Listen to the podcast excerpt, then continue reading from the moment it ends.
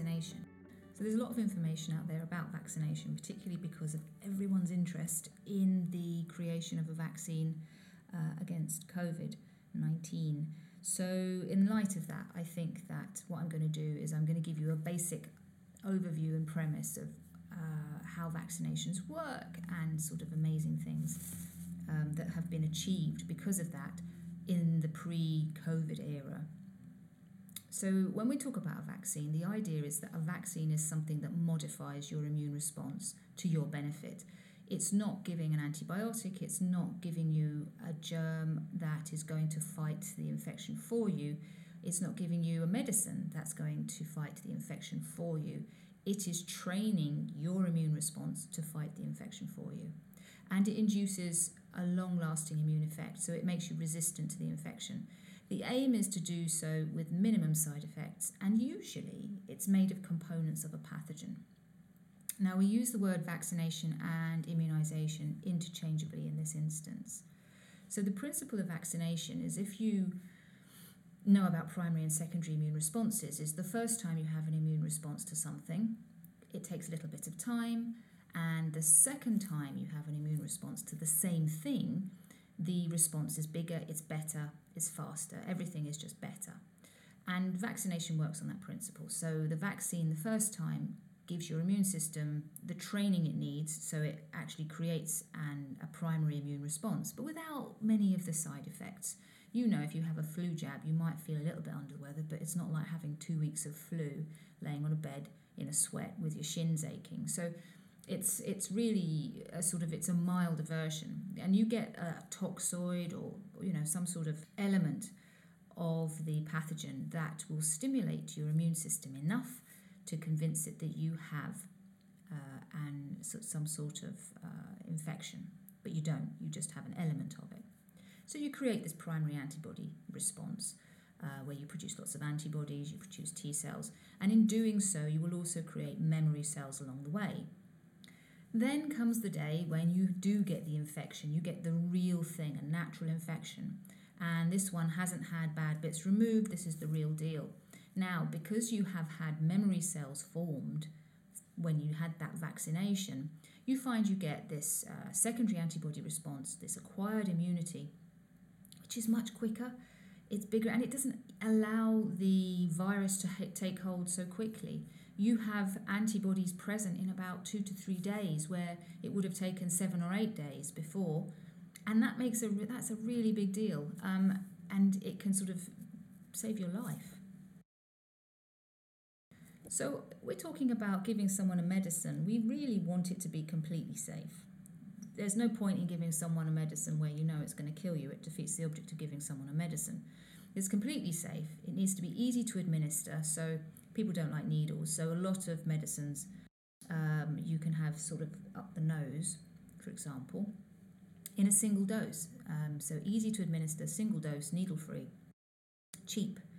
We'd like it to be cheap because ultimately the people that need it can't afford it. It needs to be cheap. Needs to be stable so that when you have these medicines being kept in sort of, you know, in a hospital in any part of the world, whether it be hot, whether it be cold, they don't go off.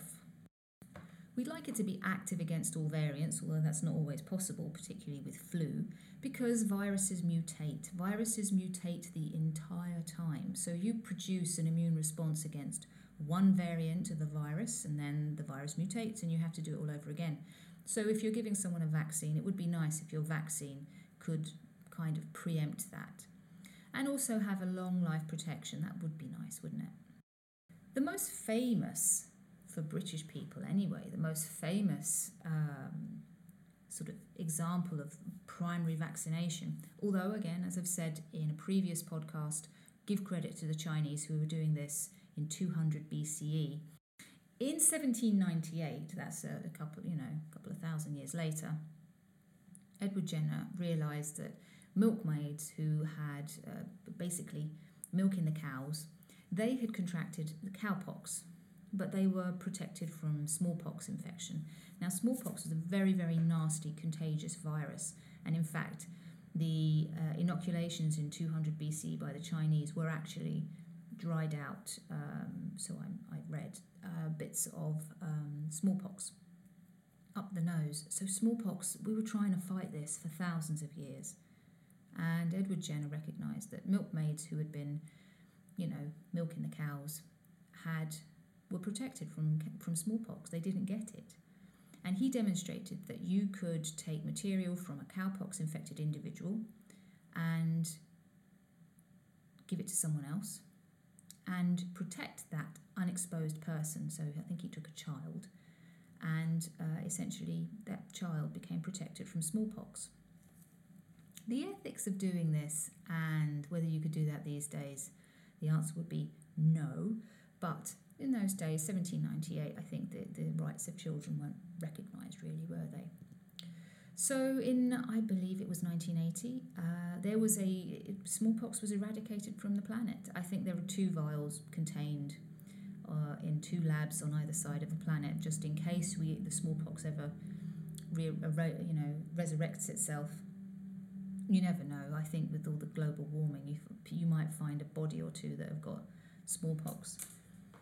So you find that uh, smallpox was eradicated through a global initiative to vaccinate as many people as possible. Other to other very famous um, sort of people is Pas- Louis Pasteur, Pasteur of the pasteurization, Pasteur of the Pasteur pipette. In eighteen seventy, he inoculated sheep with heat-treated anthrax and discovered you could confer protection across them, and also that antigen exposure was necessary to prime the immune system. So you needed to have that element, the antigen, the protein, the thing, uh, was enough to, to give your immune system the initiative it needed to get started. You didn't need the whole thing. Now, one of the problems that you may or may not, not know about viral infection is that there is an incubation period where you have the virus but you don't necessarily display any symptoms. And that's because the virus is busy populating itself and travelling, and it's not doing anything at this point, and your immune system hasn't created a response against it, because ultimately the symptoms you experience are your immune system fighting the infection. It takes with smallpox about twelve days before you start getting little tiny pustules and macules, I think they're called, and you start to get fevers, spiking fevers, and you only really get pustules, like the proper smallpox scabby things, about two weeks into the incubation period, about two weeks following the end of the incubation period. So we're talking about twenty-seven days, about a month almost, of having this virus before our immune system is able to kick it and get rid of it, and then ultimately the poxes scab over.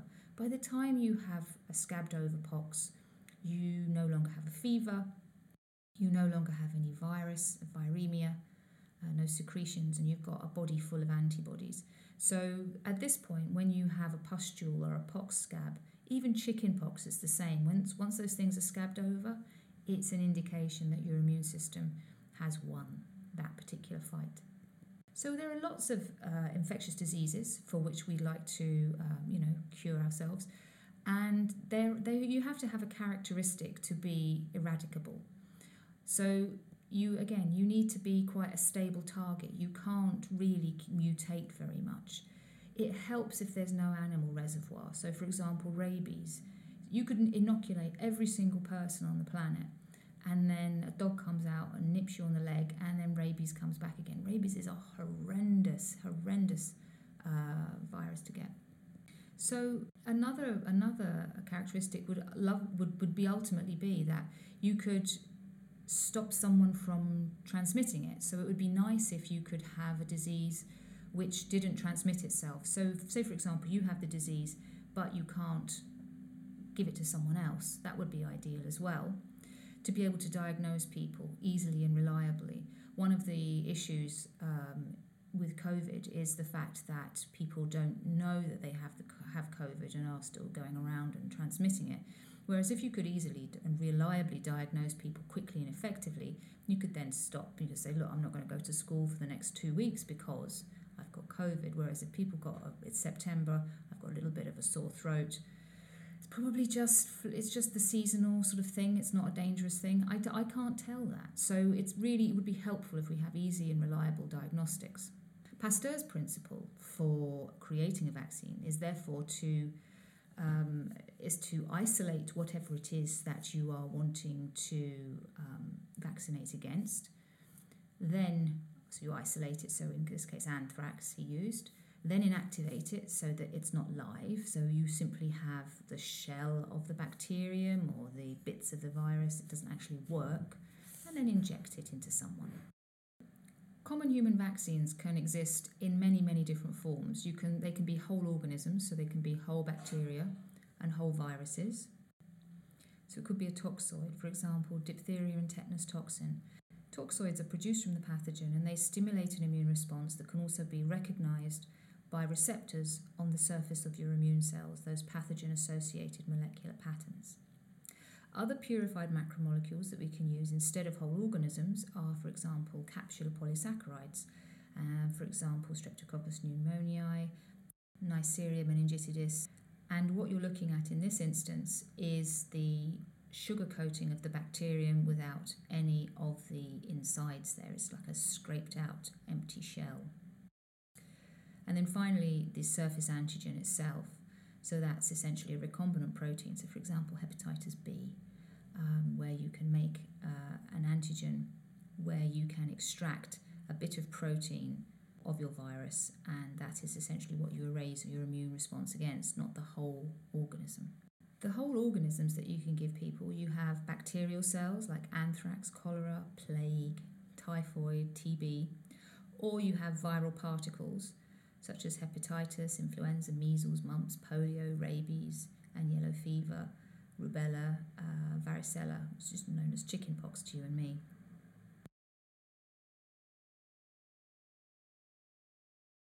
And Merck, uh, between nineteen fifty-seven and nineteen eighty-five, did a lot in the discovery of certain vaccines. And actually, it was one man, a man called Maurice Hillman, and he discovered the S V forty and the adenoviruses. He was the first person to purify interferon, and he invented more than forty vaccines against measles, mumps, rubella, hepatitis A, hepatitis B, and chickenpox, and his vaccines save at least eight million lives a year, and most people haven't heard of him. And what you can see is if you were to look at a graph of the incidence of thousands of cases of measles, polio, rubella and mumps from about the nineteen sixties onwards, particularly polio, the drop has gone from something, you know, like forty thousand cases, six hundred thousand cases, um, to, to virtually nothing uh, into the nineteen eighties because of the introduction of these life-saving um, vaccinations. Now, what the biggest bone of contention with vaccinations that people seem to have is something called an adjuvant. And now an adjuvant is something that you give alongside in the in the mix with your vaccine. And what it does is it amplifies the presence of the antigen. So it can stimulate your immune response and increase your response to a vaccine. So just in case you add this tiny little protein particle so that it doesn't get lost, you essentially amplify, and you do this in using five mechanisms, these adjuvants. What they can do is they can translocate the antigen. That means it causes the movement of the antigens to the lymph nodes, rather than it just, say for example, you have a jab in your arm. So rather than it just stay there, it can cause these proteins to move to your lymph nodes where they will have a greater chance of encountering T cells and activating your T cells. It also physically can, some of them physically protect the antigens, and this grants the antigen a prolonged delivery. So rather than the antigen just getting phagocytosed and removed as soon as you give it to them, it enables the antigen enough time to make it to the lymph nodes, and it upregulates, therefore, the production of B and T cells needed for greater immunological memory. The other thing is that it can cause local reactions at the injection site. Now, if you've ever had Uh, a sort of an injection and it feels really bruised and really tender, that's your cytokines, these local reactions, and these you cause a greater release of danger signals by these chemokine releasing cells such as T helper cells and mast cells, and it all kind of amplifies everything. The release of inflammatory cytokines recruits B and T cells at the sites of infection and also increases transcriptional events. And also, one of the last things it does is that it can increase the innate immune responses to the antigen. So the um, adjuvants can interact with pattern recognition receptors like toll-like receptors on your innate immune cells and cause them to get activated, cause them to phagocytose, cause them to migrate. So causes that primary immune response to actually happen. Because there's nothing worse if you're going to have an antigen, you're going to go to that expense of having a needle stuck in your arm and, and have this thing that nothing happens. So we're trying to make sure and ensure that that happens. We don't want to give you, a hu- another way of making sure it happens is to give you a huge dose of the live virus. We don't want that because that would actually make you really, really sick. So what we do want to do is give you a tiny, tiny, tiny, tiny amount of the real thing inactivated, or a form of it, or a toxoid from it, something that's going to cause your immune system to get reacted. However, we're going to amplify that with something that is not going to kill you. So we're going to use these adjuvants to do that. So what are adjuvants? What actually are adjuvants? They can be cytokines, microparticles, liposomes, uh, vitamins, mucosal binding proteins, a whole range of things that can actually do all of those, um, have all of those effects. One of the problems is, is that vaccines have been blamed for many things. They've been blamed for increased disease severity, uh, insulin-dependent diabetes, epilepsy, cerebral palsy, autism, sudden infant deaths, asthma, inflammatory bowel disease. I don't know, speak to an anti-vaxxer. The list goes on and on and on. And in nineteen seventy-four, there was the first sort of vaccine alert where there were anecdotal reports that linked whooping cough and brain damage to the vaccine. And at, what they found was that there was no link, but at the time of vaccination in childhood, there is evidence of brain damage that does often appear at one to five years. And then what you found is, is that as soon as the vaccine coverage decreased because of people being frightened, you found the levels of whooping cough suddenly spiked. And that's what happens, is if you reduce your vaccine coverage, you will get an increase and a spike. Now, it, all the way back to nineteen ninety-eight, in the last century, guys, this is when it first came up, the vaccine alert, the anecdotal link between M M R and autism, and that it coincided. The peak onset of overt autism is normally one to five years, and this was um, linked by, particularly by Andrew Wakefield, to having a triple vaccine. He himself at that time was trying to develop his own triple vaccine, and a lot of the statements he made came from uh, conferences and non-peer-reviewed data. As a consequence of this, vaccine rates fell from ninety-two percent, which is enough to confer herd immunity. Herd immunity means that you protect everybody. Fell from ninety-two percent to eighty-eight percent, and as a consequence, measles notifications went up, more people got measles. Um, you die from measles. It's, for some people, you die. For some people, uh, you have chronic damage. And following a national inquiry, following millions and millions and millions of pounds worth of expenditure into proving or disproving that there's never any link in the first place, there was no evidence of a link. If you ever want to really, really understand how devastating um, measles is, I suggest you read the letter that Roald Dahl, the children's author and also author and, and general polymath, wrote following the death of his daughter from measles. It's quite devastating and it's quite emotional to read. It's a very simple thing, and it's essentially, it just tells how he was one day playing with his daughter. She was recovering, but she got measles encephalitis and she died. You die. Game over. It's finished. So for those of you who are a little bit uh, hesitant about vaccines, there is a point in your life where you have to actually trust people who spend all their time and all their lives developing vaccines. Um, and what we find is that now in Britain, the measles vaccine coverage has decreased to a point where we do have significant increases of deaths as a consequence. Another amazing uh, vaccine that has come out recently is the vaccine for cancer of the cervix. uh, called Gardasil, and what this does is it stops warts on the cervix because it prevents cancer of the cervix is caused by human papillomavirus. And what this vaccine does is it stops the human papillomavirus from taking hold. And normally, if you have cancer of the cervix, you get warts on your cervix and ultimately you can die from cancer of the cervix. So we find that uh, there were issues and are still issues with the uptake of the Gardasil in the U K. Some of them have been unsubstantiated stories of girls who have had ad- adverse reactions to the vaccines. Um, another one is that having a vaccine that will prevent you getting cancer will promote promiscuity. Another one that is that it's purely aesthetical, and I don't know if anybody knows where the cervix is, but I've never seen it.